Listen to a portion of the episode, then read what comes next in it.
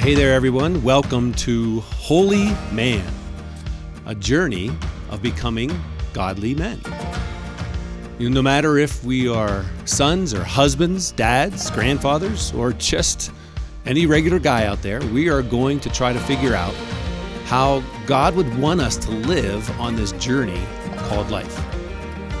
None of us have it all figured out. So let's dig into God's Word and wrestle with God's Word as we try to become who God created us to be, specifically, holy men.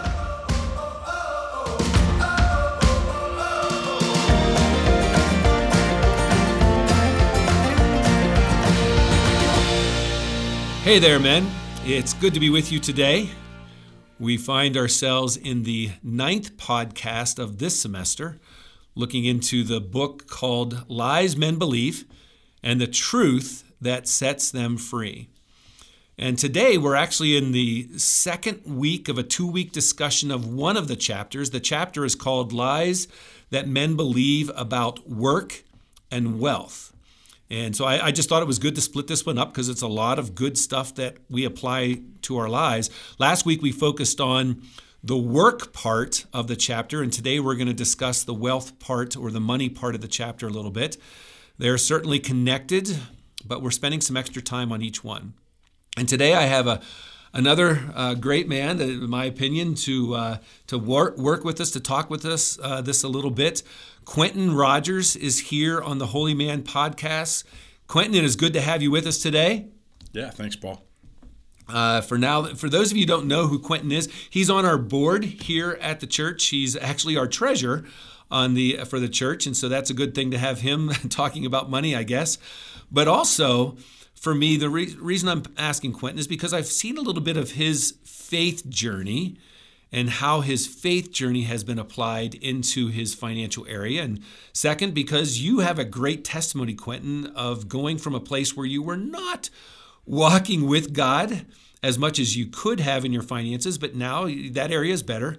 But then also because you've had you've had the opportunity to lead several of our classes here at New Life, both financial peace and the class called I was broke but now I'm not. So if you walked with a lot of different people on their journey with finances and how to bring honor and glory to God with that. And so uh, this is an area of our faith journey that that you have a passion about. Would you agree with that, Quentin? Yeah, definitely. And as you think about that passion, uh, I'm sure would can you think of some specific people in your life that you're just blessed because you see them in a better place now than what they were before? Yeah, for sure. And I think it's been such a strong part of my wife and I's faith journey that uh, that we like giving back and seeing that seeing a change in other people and how they are relating finances to faith is is a big deal for us. Well, would you tell guys a little bit of your journey from being a little lost financially, we'll just call it that, uh, in a lot of debt maybe, and a journey to where you're now living a life of freedom and more in line with where Christ would want you to be? Sure. Yeah, uh, I think I think my wife and I were pretty normal as far as okay. as far as the world goes.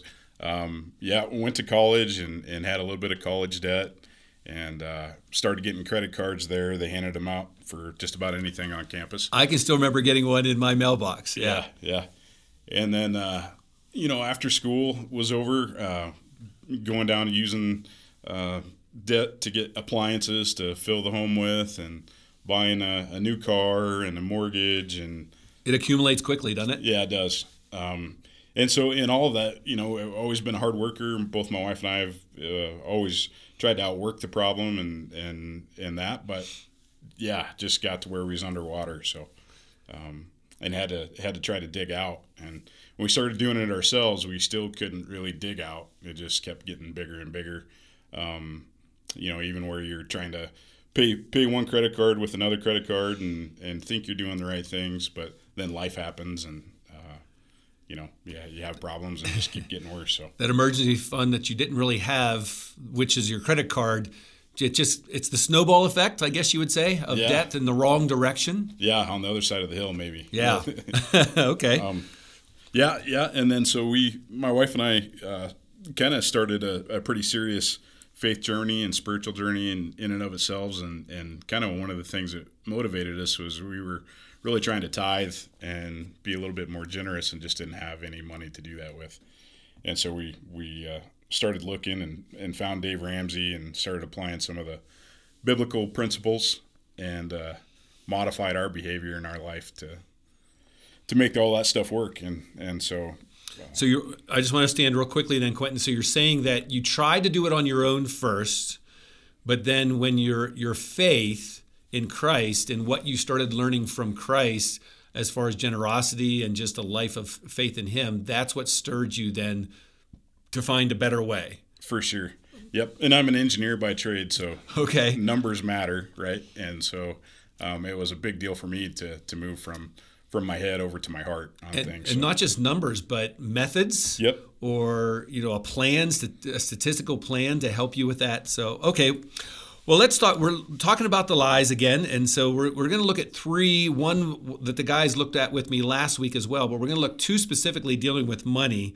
Uh, the first one, it's it says making more money will make me happier. Making more money will make me happier. So, Quentin, from your own journey and through your walking with many families through the financial classes that you've taught, what do you make of this lie? What is Satan trying to accomplish by feeding us this lie?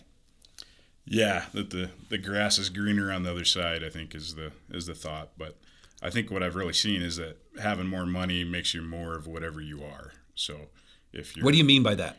Well, I think if you're miserable, it makes you more miserable. If you're okay. If you're uh, yeah, you know, uh, egotistical or, or self-centered, it makes you more of that. You just keep keep wanting more, and so I think it makes you more of whatever you are. Um, and so if you have trying trying to make decisions and knowing that if you really had financial peace, um, it just yeah yeah okay.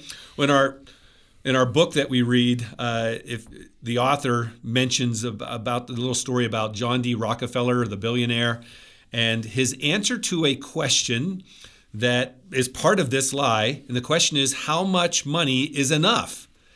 And so Rockefeller, the billionaire, his reply was, just a little bit more.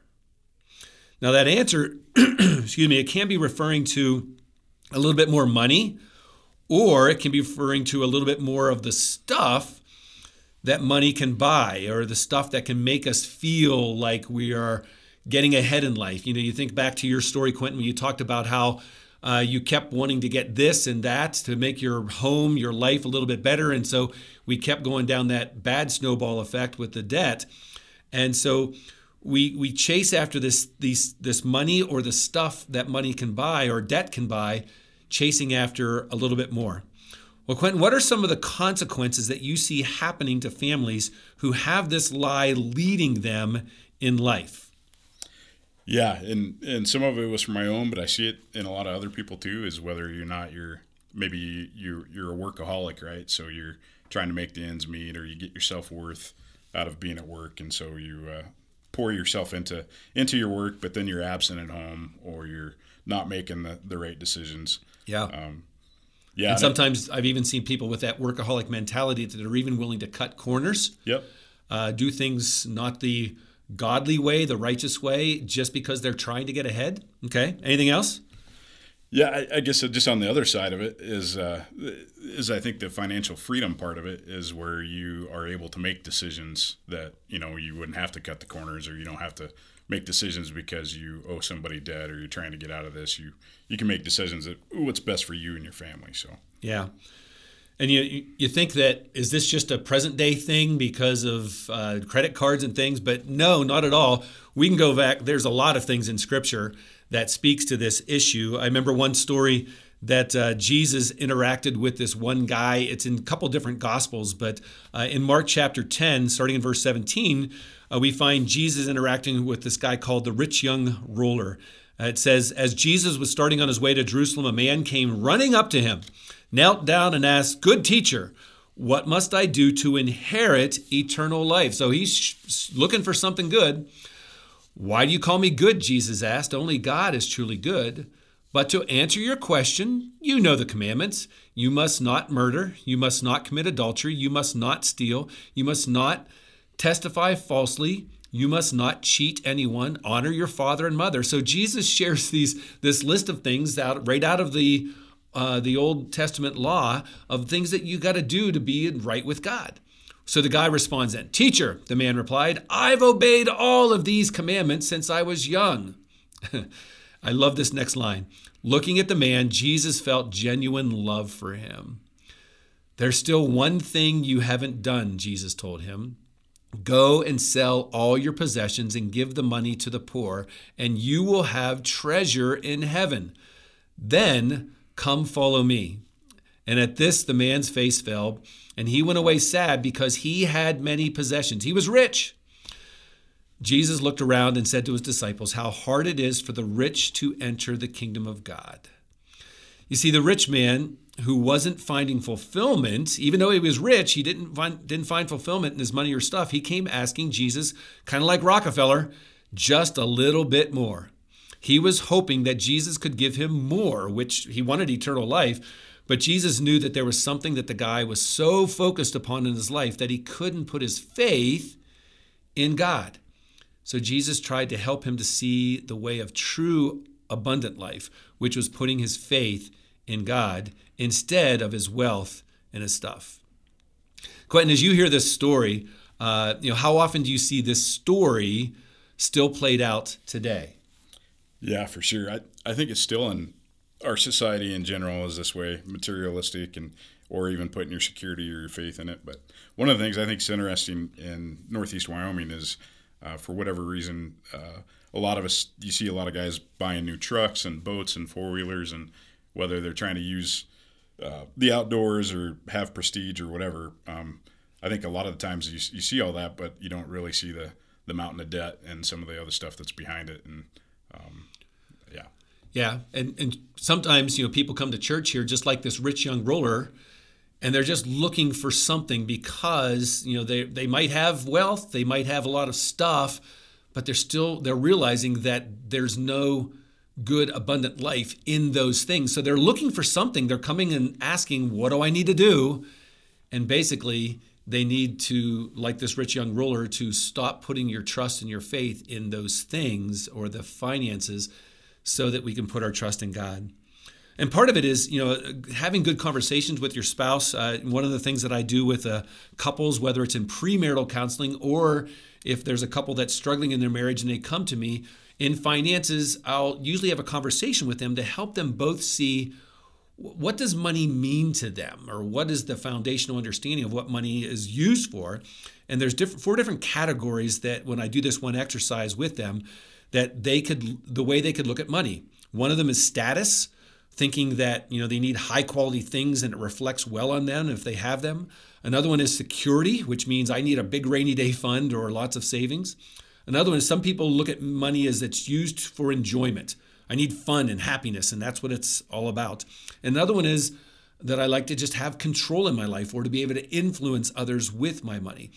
Now, each of them, depending on how these people were raised, or maybe they learned it in a book or a class, but we all have a general meaning of money and what it means for us. One of these is not necessarily good and one's not necessarily bad, but any of them can cause us, because of how we look at money, if we allow Satan to misguide us, can really take us down a, a rough road and cause us to have problems because we're utilizing money as my foundation for my abundant life instead of where we really need to be looking at it, and that's in Christ Jesus.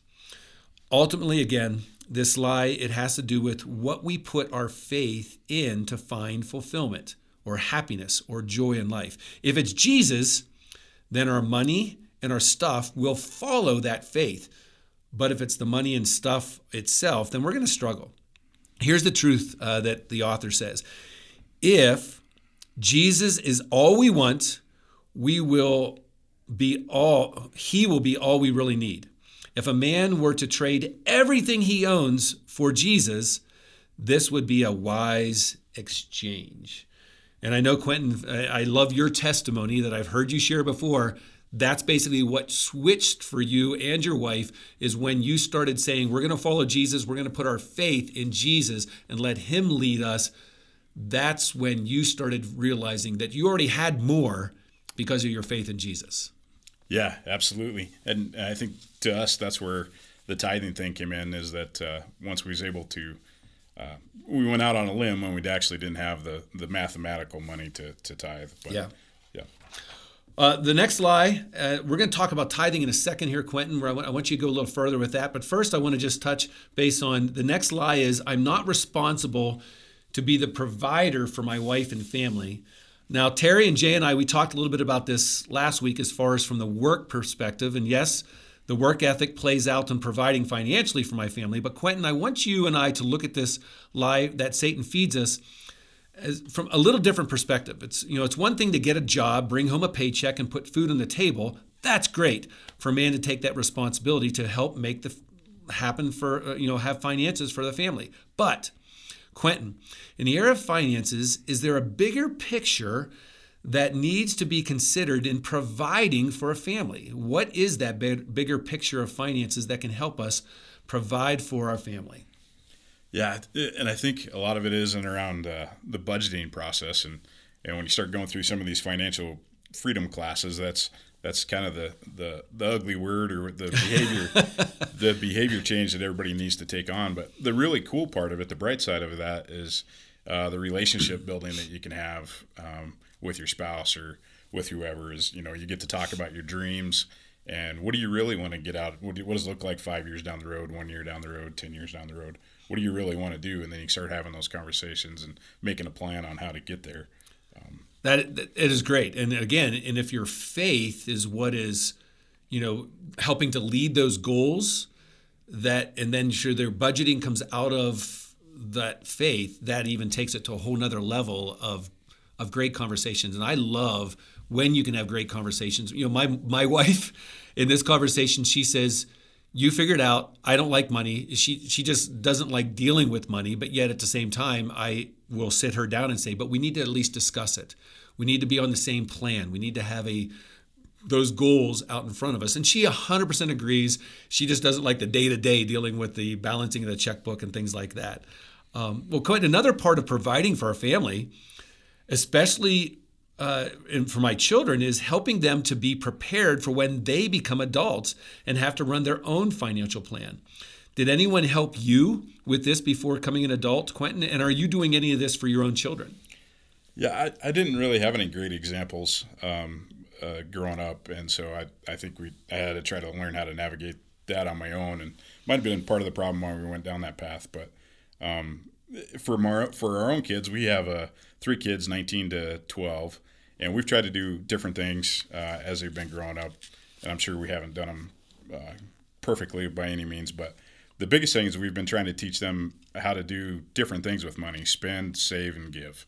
And trying to let them know what's appropriate. And so there's apps that we've used when they, um, you know, get their commissions or whatever they do for the week um, to help them set up those percentages and, and, different things. And then my oldest daughter, she's 19. We uh, actually helped put her through the FPU class or the financial peace class that I think has given her a little bit of a foundation and and opened up her eyes on some things. So. It really has. Quite. Let me just say, I've had some good conversations with that 19 year old daughter of yours, and uh, it was funny that I, I was just having conversations with her in general about her life that's in front of her, and I asked her about finances, knowing that you and Tammy had taught these classes. And it was so funny. She she has her ducks in a row. She started talking Ramsey-ish to me. Uh, she knows about the the snowball effect and the debt. So you've done a good job. I'm here to tell you that uh, I think you've done a great job with working with your kids, at least with Mariah. Uh, she's getting there. She's understanding. And so that's a good thing. You know, because it tells us in Proverbs 22 6, direct your children onto the right path, and when they are older, they will not leave it. And then usually we talk about that as their faith journey, but truthfully, finances are part of our faith journey. It's just a, a, major part. Jesus talks a lot about finances. So if that's the case, then us as parents teaching our kids about how to bring honor and glory to God, be good stewards of what He's provided to us. Quentin, I think you're doing a great job. And it, you know, for you to be able to hand that down to your kids of learning about how do we honor God with our finances. That's awesome. Uh, well, the truth that, again, that the author shares in this one is it is our God given job to serve our families as providers Through our example, we can show them that they have a heavenly Father who can be trusted to meet their needs. And so, in our finances, Quentin, if you and I, as husbands and dads, can show our family what it looks like to lead a faith filled life with our finances, that's going to do great things for our family as they grow up. All right, the third lie uh, that we're going to consider comes from this understanding of generosity. It says, I can't afford to give more money away. Quentin, did you ever have this mindset that it was just impossible from your point of view to be generous based on your present finances? Yeah, absolutely. Just like I was we were saying earlier, um, you know, when you when you add up the math and and the math works one way or the process works one way. yeah, seriously. Yeah. That and you're right, and it can be so hard to to to see the black or the red that our finances are in and to think that that our generosity has to be the first thing that gets sacrificed. Because something in our budget even if we're not doing a specific budget as we look at the bottom line if we don't have anything in our checkbook or if we're maxed out on our credit cards we think okay what's the first thing that has to go? For so many of us that's the first thing. I remember back when i was an engineer before i was a pastor that i was i was single at the time I was actually making good money, but yet because I went down that road that you talked about, Quentin, that I was in debt. And because I, I just wanted to have everything that was really cool. I wanted the nice car, the nice truck. I wanted to have my house. Well, truthfully, I had loans on a house, on a really big stereo system, and a really good car when I first uh, got out there. And so I was in debt. And so I wasn't able to give financially to be generous, whether it was to my church or any other organizations. I couldn't do it because I was so tight with my finances. And then I started to learn, I started to grow in my faith, and that started to change my mindset on what was the better way. As I learned more about putting my faith in God, I started to try to figure out how could I make those changes to live life differently. Well, Quentin, one concept I've, we've heard you talk about tithing here a couple different times. Can for the guys out there that maybe don't fully understand what that means, can you share a little bit of your understanding of tithing and what it looks like for you and your family? Sure. Yeah, and and, and a tithe just is ten percent of your increase. So a, 10 percent of your income. Increase, yeah. Okay. Yep. And so uh, I, I, guess the biggest revelation I had with it was that you know God doesn't need my money. it's it's That's all sure. it's all His money, and uh, being able to do that is more of a gift for me. Um, you know, it helps me grow in obedience and faith and generosity. So it helps flex those generosity muscles, which is uh, you know um, good for me in and of itself. So that's yeah. And it, it reason for me when I took started taking that step um, it increased my faith because again i was trusting god with all of my finances the 100% of it and i did that by saying god i'm to give that 10% back to you and trust you god that i can manage to live a good life with the 90% and whatever god you do whether i give it to the church or wherever that money ends up going and giving that 10% away i'm going to trust you god that you know what to do with it and then I'm also going to try to figure out, God, how do I live with this 90% and also bring honor and glory to you with the 90% that I have left? And uh, and it, so it's a, it was a huge faith thing for me, Quentin. Was it? Did it stretch you a little bit in making that first step? Oh yeah, totally. That was that was the that was the main thing. Absolutely, just like you said.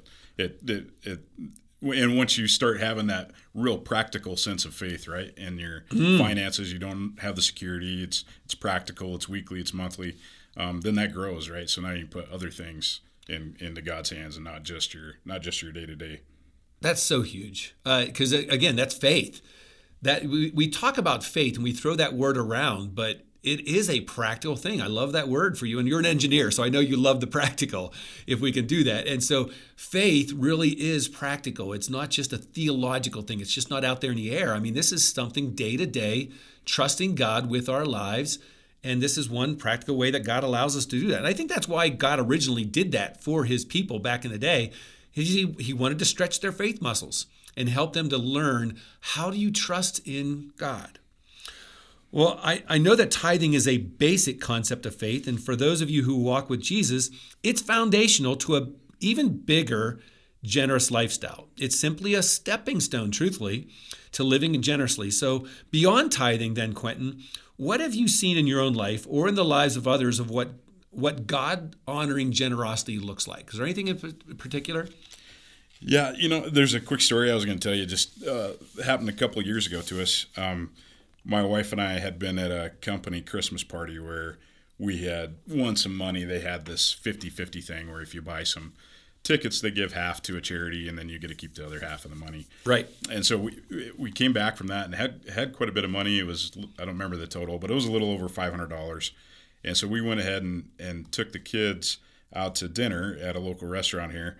And uh, the kids and a couple of their close friends had come along. And we told them at the beginning of the, of the when we sat down, I said, well, you know, we have this money. We're going to end up um, giving it all to the restaurant here, either as a tip or as a as for the meal. So you guys decide what you want to eat and and that. And our server that came by, she was a uh, uh, she she was a younger gal. She was uh, you could tell she was quite a bit pregnant. It was right around Christmas time, um, right after the Christmas party, and uh, man, you could just see the kids' face and, and how that all played out. Yeah, um, they all ended up ch- choosing a cheeseburger instead of a steak, and you know all that kind of stuff. Because and, they knew that they were going to give the tip to yeah, the waitress. to the server. Yeah, and so the end of the night, we was able to leave a, a really nice tip to this uh, young young lady who I think probably needed it and it was definitely uh, definitely an ordained kind of thing that happened. I think that is so cool. You know, there's a a great passage of scripture that I've always used for this area of my life, uh, and it's uh, Proverbs chapter 11, verse 25. It says, "The generous, or the person, or the people who are generous."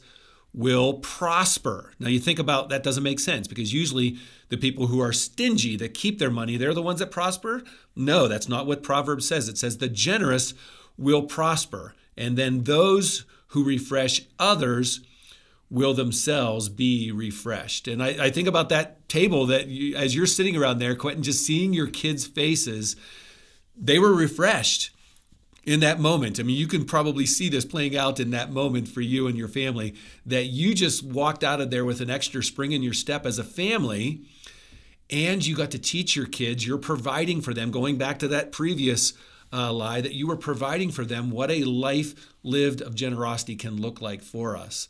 That is so cool, and and I love doing that as well. And I have the opportunity, you know, sometimes what I'll do when I go into a restaurant is I'll ask the server, you know, we're getting ready to pray for our meal. Is there something that we can be praying for you? And in asking that question, sometimes they're willing to share, yeah, you can pray for me because I'm struggling. I'm I'm in debt, or they'll just share something, and then you'll out of that, God can just bless you with the opportunity to to pray for them. Number one, but then also possibly be generous to them if that's something that can really help. Uh, generosity no matter what it looks like, whether it's giving to the church, to you know, a lot of people were generous here at, New Life over the last couple years when giving to All In, above and beyond their tithe to the regular congregation. They gave above and beyond that to to support the next generation. That was so cool to see that. Uh, giving, just watching here, just recently, we did a a uh, grocery giveaway, and there was a bunch of people who were generous and brought in lots of extra groceries to to give to uh, the local food bank. It is so cool to see families when they have that opportunity to be generous to go above and beyond. because the truth here is, uh, we can never not afford to be generous to others.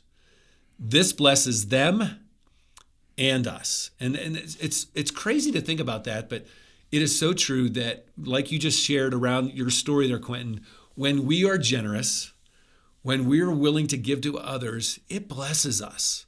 If we're giving it, especially out of that faith filled life of Christ.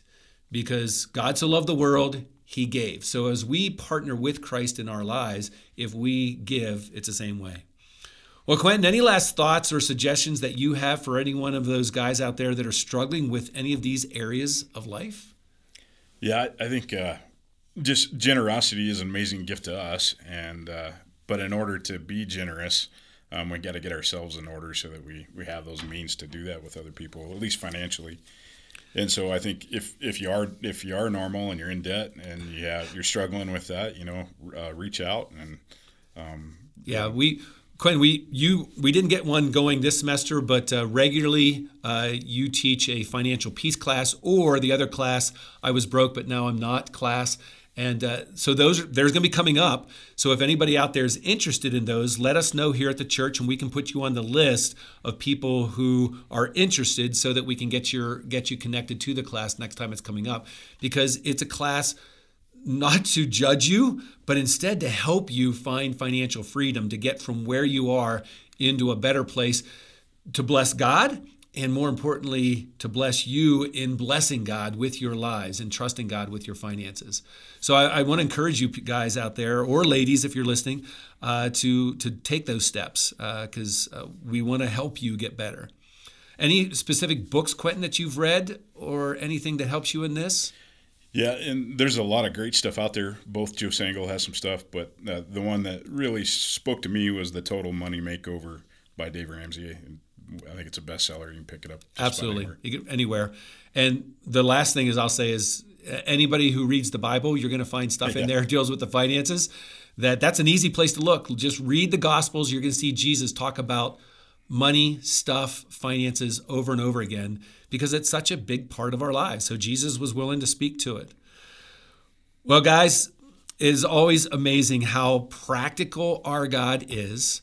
And this is one of the areas Satan is constantly going to try to get us messed up with our finances because he knows that when we do, it's not going to just affect our finances, it's going to affect our relationships, our marriages, our how to raise our children. So, guys, I invite you as you listen to this, uh, take steps, find those steps. We're, we're willing to walk with you on this because for all of us here, growing closer in our faith with God is going to help us to become more and more of a holy man. And that is a blessed place to be when it comes to our finances. So, guys, I encourage you keep growing, keep trusting God, and take a step, one little step this week of becoming more of a holy man in your finances. And you will be blessed. All right, guys, we'll see you next week. Have a great week, and we'll talk to you soon.